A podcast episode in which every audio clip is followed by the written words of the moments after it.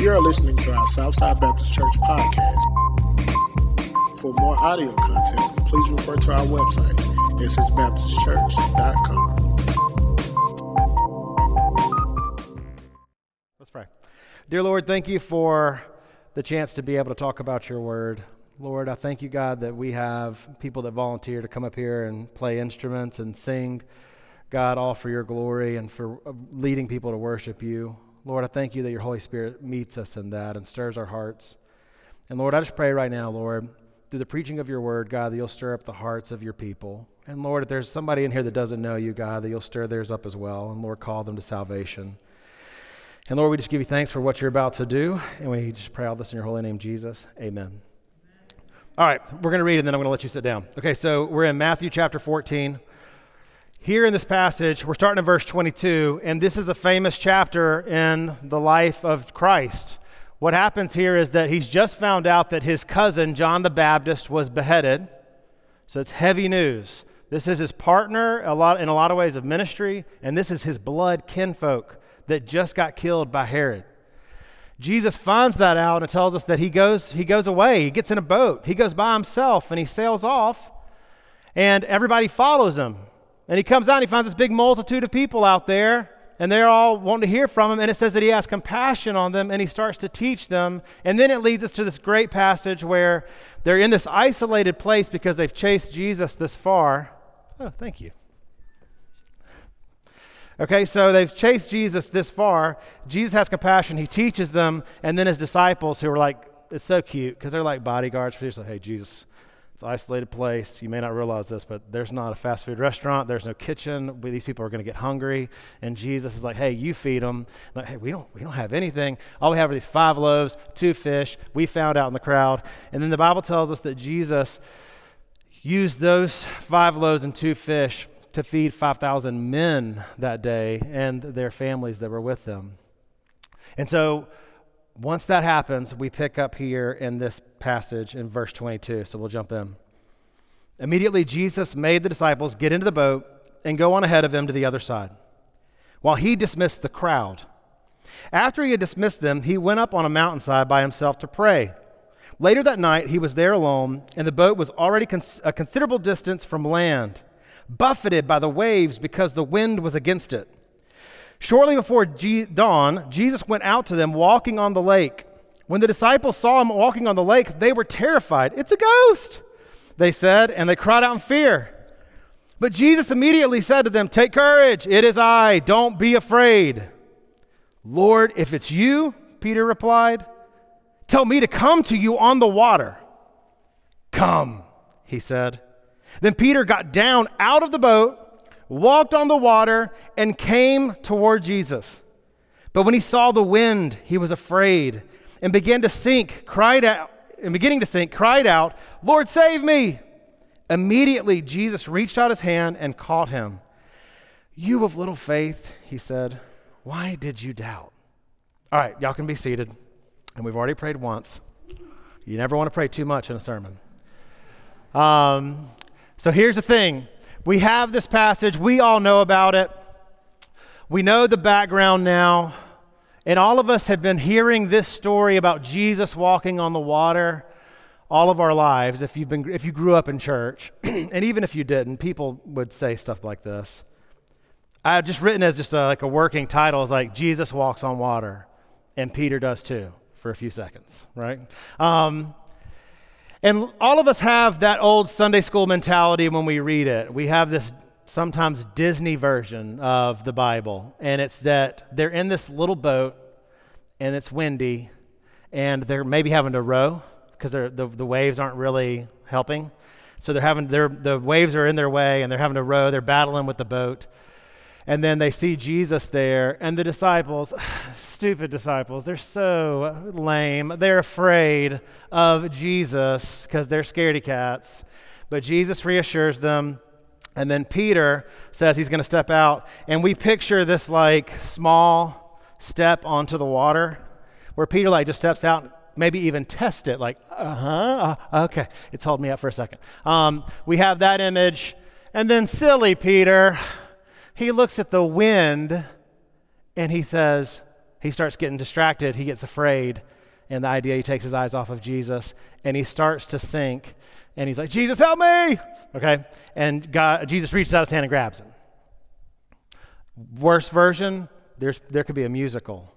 And I even wanted to act out a musical, but I don't feel safe here, so I'm not going to do it anymore. But it went something like this um, The water's squishy under my feet.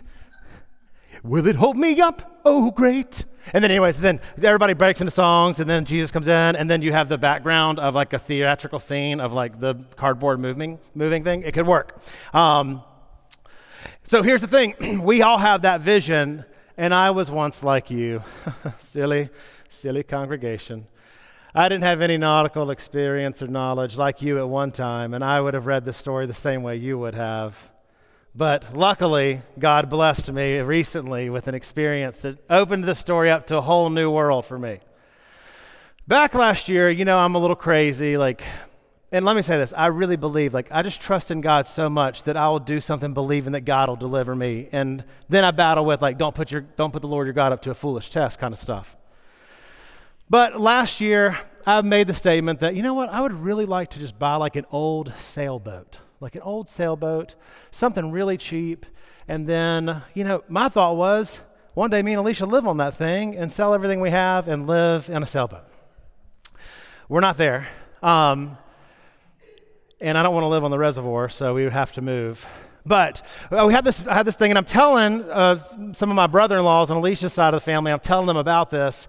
And the youngest, and many may say most naive because of his youth, um, he, he says, You know what? I would like to do that too.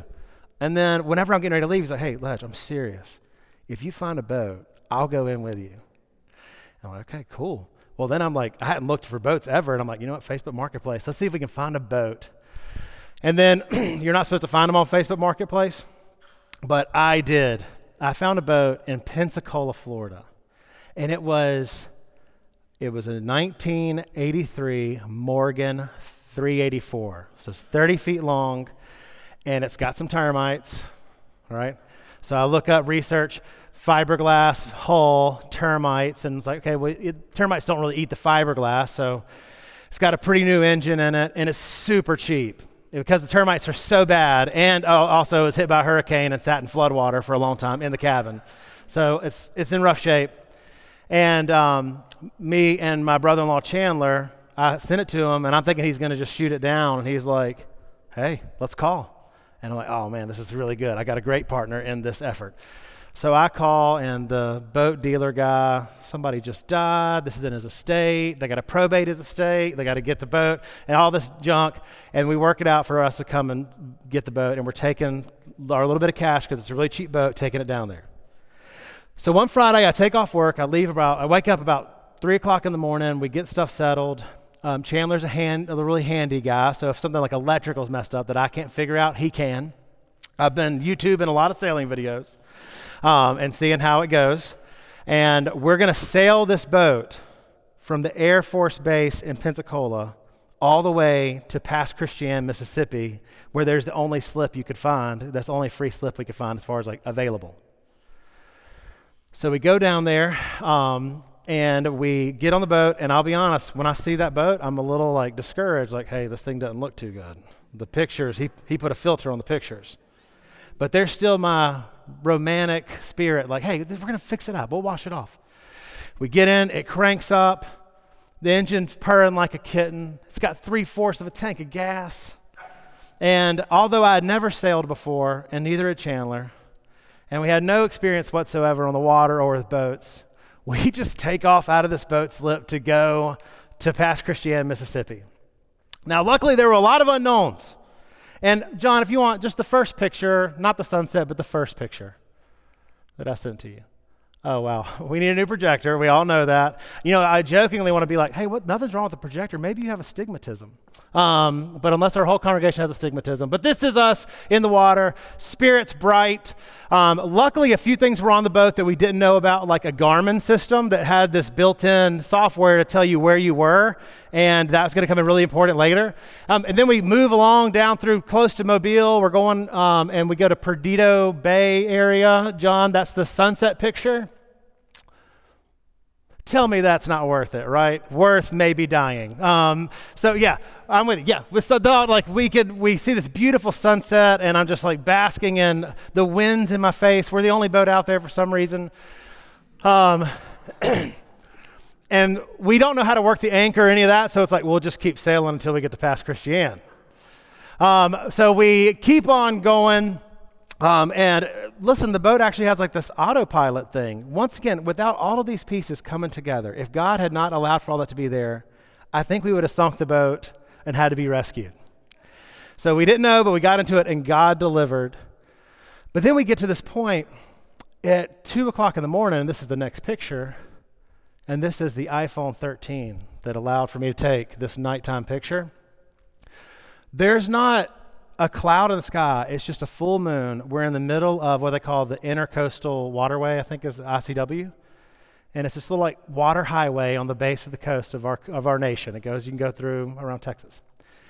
Anyways, we're in the middle of this thing and we're watching the GPS and we didn't have to have any lights or anything. Like the moon is just lit up. You could see for miles and the water is like glass. And in this moment, I'm like, man, God, this is so awesome. Like the fact that you created this and I get to experience it, this moment of worship. And then that moment passed, and around three o'clock in the morning, fog happened. when we got to Mississippi, old messy Mississippi, fog lays in, really thick fog. And it's really cold because this is February. And so we're sitting there, and I'm like holding onto the wheel of this boat, and my hands are like numb and shivering and the fog is so bad you cannot see 10 feet in front of the stern of this boat or whatever the front of the boat's called. You can't see 10 feet in front of it. And so we are sailing by Garmin. The Garmin says, like, I'm just looking and staying on my line. And if there was a post or an old boat or a random rock, we were going to hit it square on.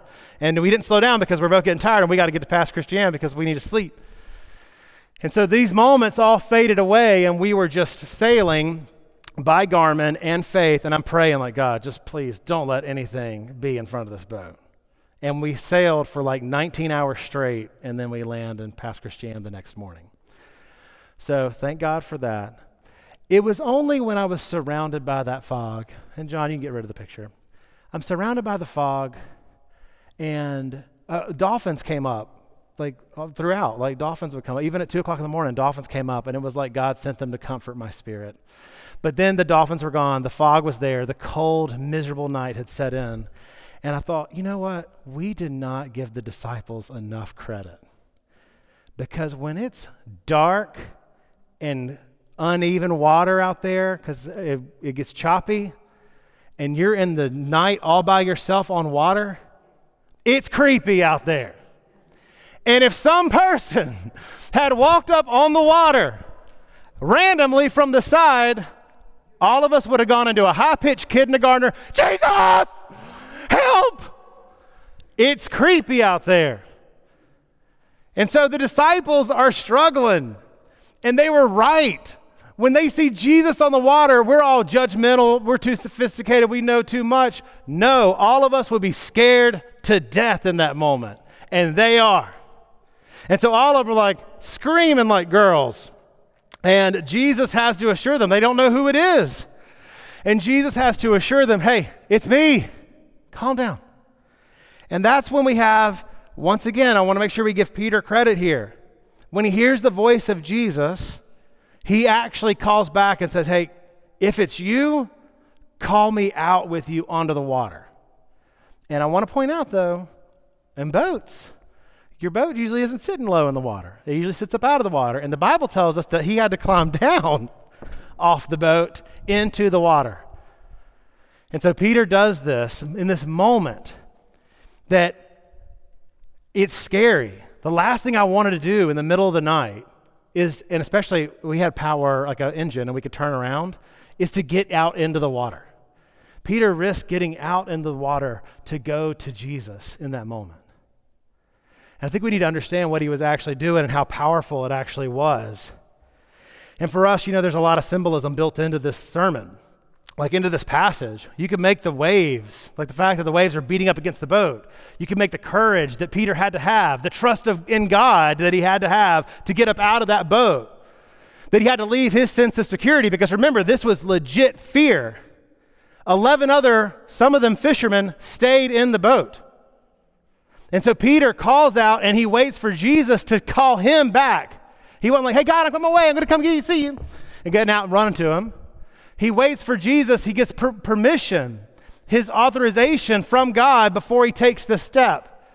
So don't take this message and be like, you know what? I think God's calling me to quit my job, or my God's calling me to date that person or marry that person. No, you call and ask God, and He will call you into it, right?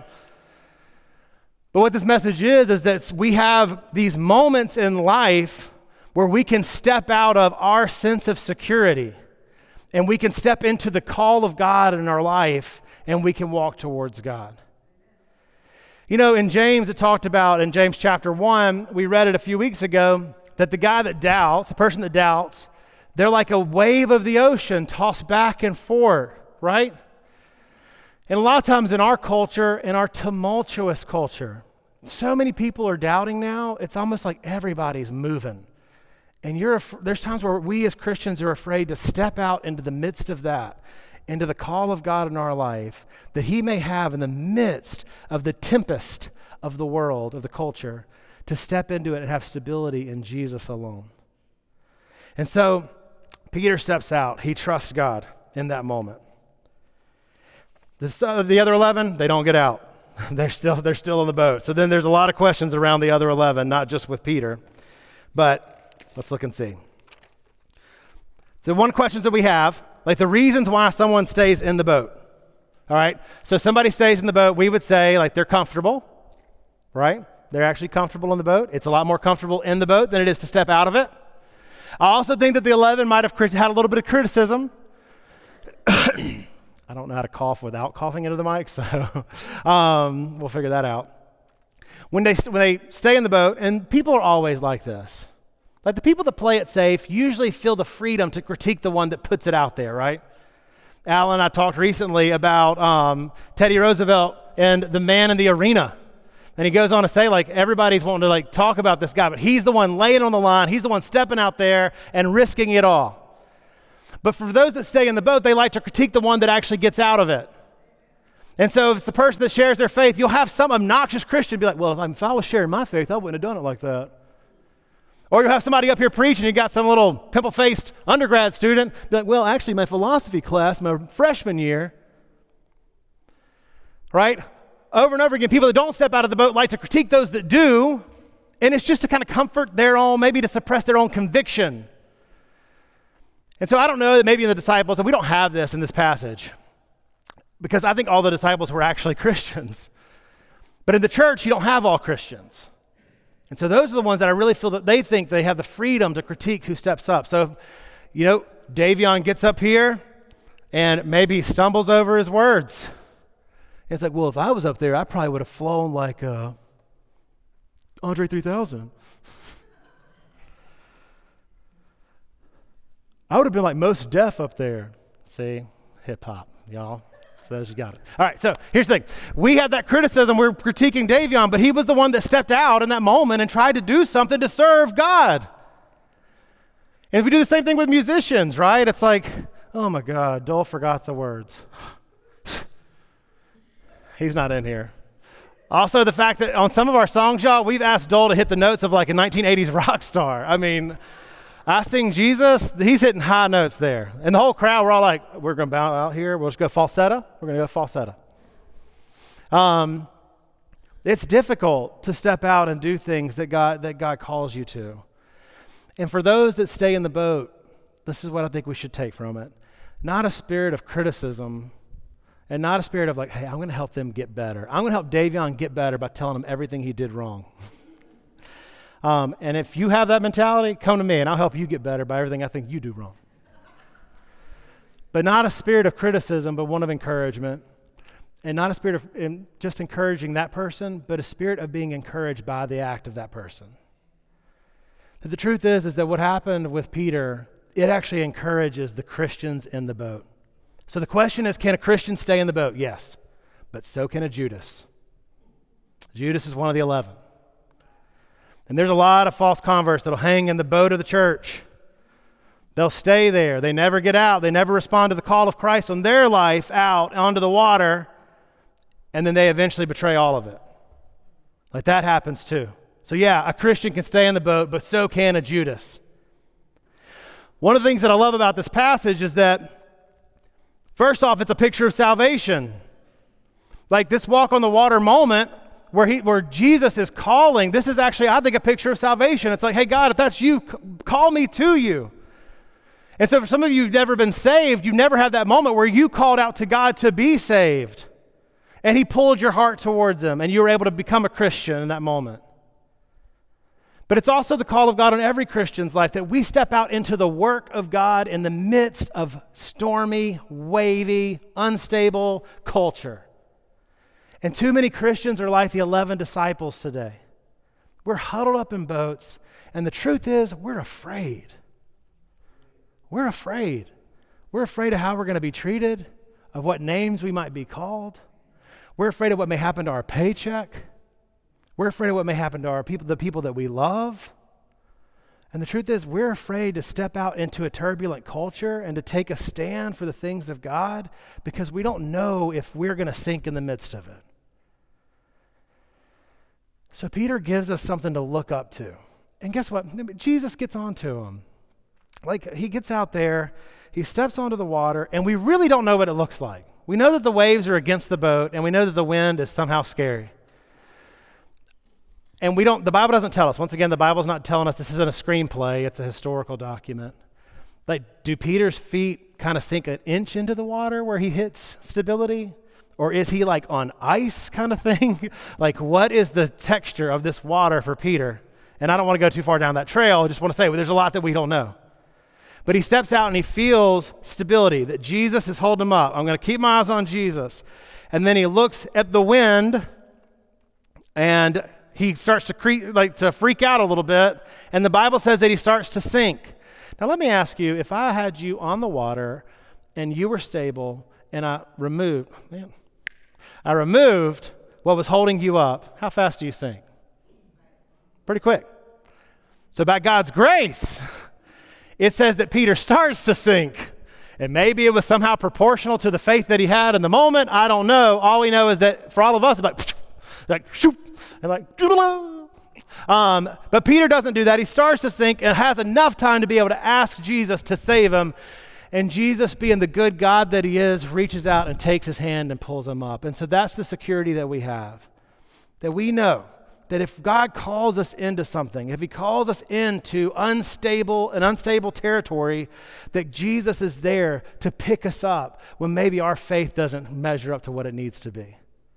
And we can take comfort in the fact that Jesus doesn't lose a sinner. People ask, can a Christian lose their salvation?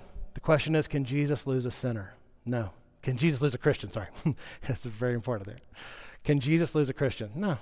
And he doesn't lose Peter. It's like, oh, we lost one. no, he actually brags on God later when he prays. He says, Everyone you gave me, I kept. We kept them. All right, so Peter steps out. He has this moment. So many of us will never have that moment where we actually do that. We'll never take out that faith. We'll never work up that courage. And maybe God's calling you today to do something different. Like maybe God's calling you to step out of the boat and step out onto the water.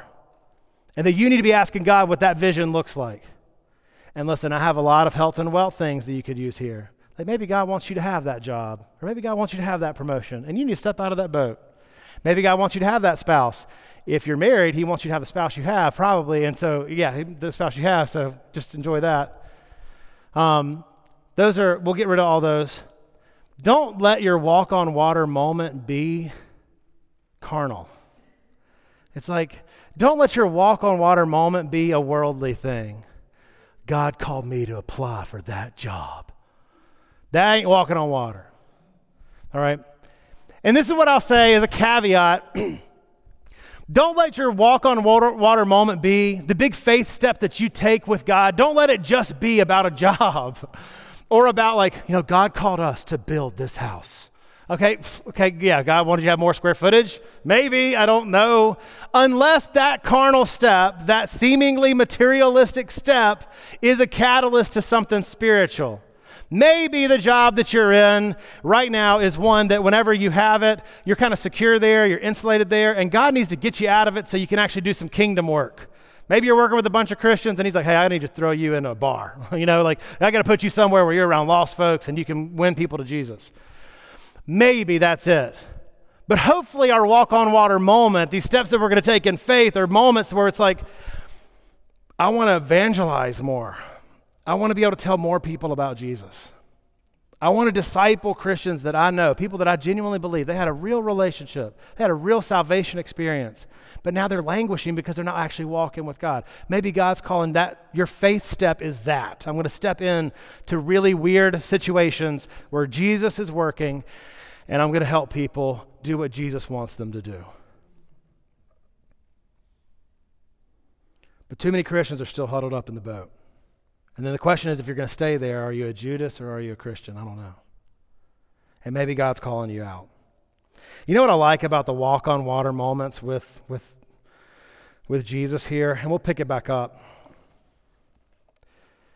Well, before we do that, there's time and time again in my life because I'm kind of crazy and I just do some of these things and um, where God comes through. And it, it's even like the, the Garmin being on the boat or the fact that it didn't leak. I mean, it could have sunk out there um, and we would have figured out that the emergency system doesn't work, but we're fine. Um, in those moments where we take that step out and we kind of do something a little dangerous, that we do something that we're really dependent on God to come through, um, it lets us see the power of God that can happen around us in our life.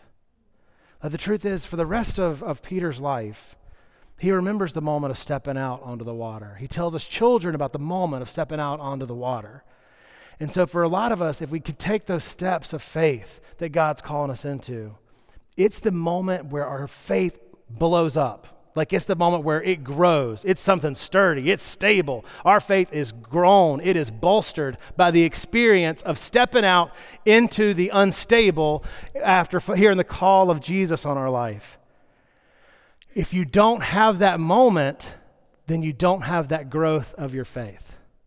And so the truth is, you stay in the boat. And I'm going to stay here. It's safe here.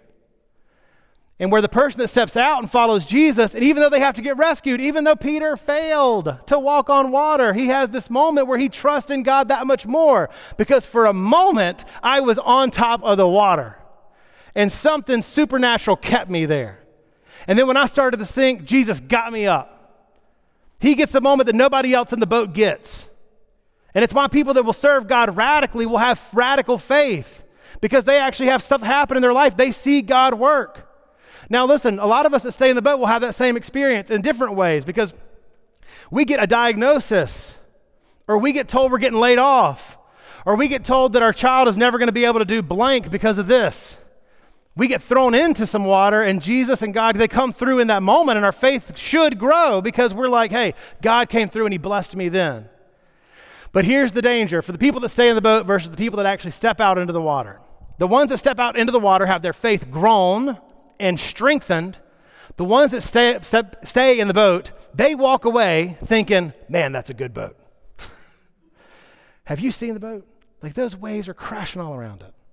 And that boat held up. You know, my granddaddy made that boat. So some people walk away with a belief, a bigger, stronger belief in Jesus, and some walk away with a bigger, stronger belief in the boat, in the material things. They take more comfort in the degree they earned, or the job they got, or the relationship they have, than they actually do the God that blessed them with it.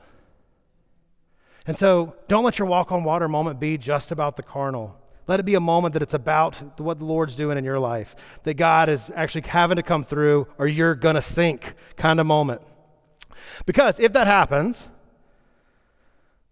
and I had all these personal things I was going to share, but we won't do that. If that happens, then we get to verse 30. I'm going to pick up in verse 31, even though we already read that one passage. All right, so verse 31. Immediately, Jesus reached out his hand and called him. You, you of little faith, he said, why did you doubt? And when they climbed into the boat, the wind died down. Then those who were in the boat worshiped him, saying, Truly you are the Son of God. Their faith is strengthened. They just witnessed something special. They're all Christians, um, except Judas. Um, in verse 34, when they had crossed over, they landed at Gennesaret, whatever. And when the men of that place recognized Jesus, so when the men of that place recognized Jesus, They sent word to all the surrounding country. People brought all their sick to him and begged him to let the sick just touch the edge of his cloak. And all who touched it were healed. So here's this passage we see the, the, the faith and even the failure of Peter. We see the faithfulness of Jesus that he rescues people, that he saves them, even when they falter. Um, we see that even people in the boat take encouragement, which is what we said. They take encouragement from this work of God in Peter's life and the fact that he calms the storm. Like he actually, the wind goes away, he dies that down. So in this passage, everybody is like, when they've seen what happened, they're just like juiced by it, you know? Like, I just saw something incredible happen. And that's what happens in the church. When somebody really steps up, and it doesn't matter if it's even in our body of Christ, there's other Christians in other places that we read their stories of the moment that they stepped up, they stepped out into faith, into the call of God on their life. And when that happened, God came through and delivered in such a way that everybody else was like pumped by it. And that's what's supposed to happen. If we walk with God, if we take that step, if we do that thing, that people actually are encouraged by it. So this passage tells us that the 11 that were in the boat are like, oh man, we just saw something incredible. Peter, the same. It doesn't tell us that he held his head in shame and he was pouting all day because he fell in the water and got his shoes wet. I don't know. Um, it doesn't tell us any of that. Peter is juiced by this. And Jesus gets out. He's already in like the rock star phase, right? And people recognize Jesus. And my guess is the 12 disciples were just that bigger hype men like when they got out, they're like, hey, is this the Jesus we've been hearing about? It's like, yeah, bro. this Jesus is the one that walked on water last night. I saw with my own two eyes. My friend Peter, he tried to get out, he tried to do the same thing, and Jesus led him for a little while, and then he started looking around, he fell. But this Jesus just did this. And it's like everybody's getting hyped about Jesus in this moment because of the faith, the, the act of one to try to live and do something radical for him. And so then it says that Jesus, and we don't get this in every time that Jesus goes to a territory or a place, it says that everybody's bringing every sick person they can with the belief that if they could just touch the hem of his garment that they would be saved. The faith of 11 guys in a boat is now just like spreading like fire through a community. And everybody's wanting to bring people that need to be saved to jesus. And the bible tells us i thought it was special. It says that jesus it says all who touched him were healed. I think another translation says that he healed every single one of them. And listen, sometimes Jesus, God, in his sovereignty and his providence, he chooses not to heal. Like that happens. But maybe what we need in a culture where everybody's just wishy washy, like you can't even, there's no definition for anything anymore, and everything's just unstable and moving. Maybe we need, God just needs a few Christians to step up, step out of security or perceived security, step into the call of God and do something special that only God can do in that moment. And so, what I want for us today is to think about what could that look like? And some of you, I know, you don't have the creativity. Like you're just like, I guess I could uh, give my bonus to charity. I don't know. I, I don't know what you think. Like some of you don't have the creativity to think about something special that God could do in your life. Then ask, like Peter, ask Jesus for it. Like Peter says, Hey, Jesus, if that's you, call me out. Jesus, like, All right, come on. And so for every Christian in here, I want you to take that moment. And here, this is one reason. If any of the other reasons have not convinced you, here's another one. This is what Peter will be remembered for. Now, he'll also be remembered for denying Jesus, but hey, balance it out. It's a balancing test. Um, what are you going to be remembered for? Like, Peter had a fishing business, and Jesus helped him have a banner fishing night. Remember, overflows the boat? Probably multiple quarters worth of revenue were generated in one night. Peter could have taken that and invested it and made a bigger fishing business, but he wouldn't have been remembered for the fishing business. And the truth is, like, I try to com- tell this to our youth, but youth, they're so goofy, they can't understand it. It's like how fleeting life is, how fleeting our generations are. And the truth is, even though BET, MTV. I don't know if VH1's still around. But all of these, all of these channels, even the stuff you watch on TikTok, they'll convince you of how important you are, right? But let me just give you the comfort of it's unlikely that no one will know your name in a generation or two. So then here's a question What will you be remembered for? And I think right now, if God's, if you haven't thought about something that God's calling you to do, maybe you should. And it's not for your memory, it's for the, the gospel going forward to the next generation.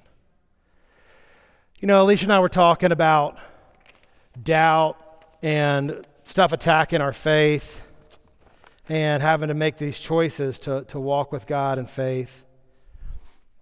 And every layer of education you go through, like, I can tell you this zero layers of education bolster your faith. No, nobody's like, you know what, we're going to build your faith uh, with this master's program.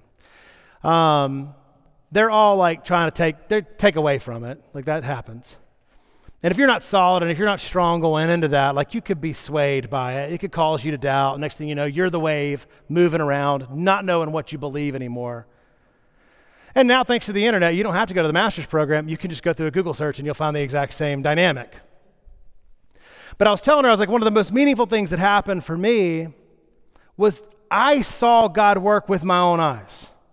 Like, I got to see people that were hard hearted, that like hated my dad, you know, like that kind of thing. And I got to see him like passionately preach the word.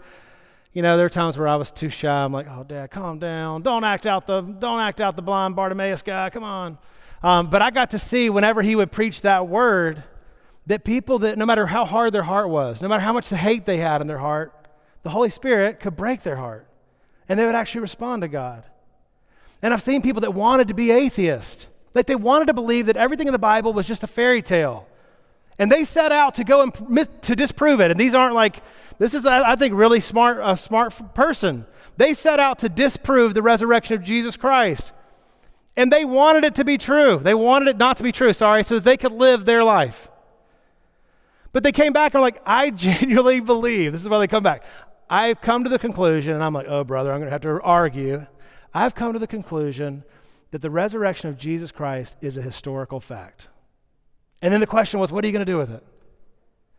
And I told her so over and over again, it wasn't just the fact that I, that I tried to walk with God, tried to pray, and try to find God in these moments. It was that I saw, I looked at the evidence around me. And the people that chose the flesh, the people that chose disbelief, look at their life now. Look at what hope that gave them now. Nothing. And so, for some of you, maybe God's calling you out to actually step out and really live out your faith because it's the only thing worth being remembered by. Because I could come up with Parker Corporation and we could sell all the widgets and gadgets that everybody in the world ever needed, and we could be extremely wealthy. But if I don't have children that love Jesus and serve Jesus and have the hope of Jesus, then what did I do? I have nothing. Most likely, I introduced total dysfunction into my family by introducing wealth. If I don't have Jesus to guide those thought processes, we're screwed. So we walk with God because it's the only thing worth doing. And there's, if I asked you, what are you going to be remembered by? And you had something in your head that did not involve the kingdom work, then that's sad for you. Because what I want is, I, I want my generations to walk with Jesus and serve Jesus. And I really believe this is the only thing worth being remembered for. And I want the same for yours too. Now, the truth is, when I look at families here and I see children coming to faith, I see like teenagers coming to faith, or I see them being broken before God, like, I don't, I don't get emotional that easy, but I get emotional in those moments because it's like, wow, that is God continuing his work through the next generation. But if we stay in the boat, if we stay glued to a phone or a screen or a paycheck, then we may sacrifice the effect of God letting us walk on water for even a second or two. So if you're here, my, my guess is all of us are struggling to live that out. And it's true that in this culture, we're afraid. Like you're afraid of what you're going to be called fanatic, crazy. You're afraid of what you're going to be called. I'm praying that God gives you a vision of what He wants you to do and that you step out and you follow in that vision. All right, last thing. Some of you are not saved. You're not a Christian. You're not even in the boat. You're somewhere else. I don't know. There may be other boats nearby. Um, and you have never actually made the commitment to follow Jesus, which I believe, once again, the act of Peter is almost like a, it's a symbolic of salvation. That God, we call to him, he calls us to him, and then we step out. We get to go to him. And we suck at it, so he has to catch us. All right, and so here's the thing if you're not a Christian, do not convince yourself to stay in the boat. Don't convince yourself that all the material stuff or the things you have are good enough. They're not. And if you feel God stirring up your heart right now to follow Him, to walk with Him, then step out and do that. All right, so everybody, let's stand up and we'll pray.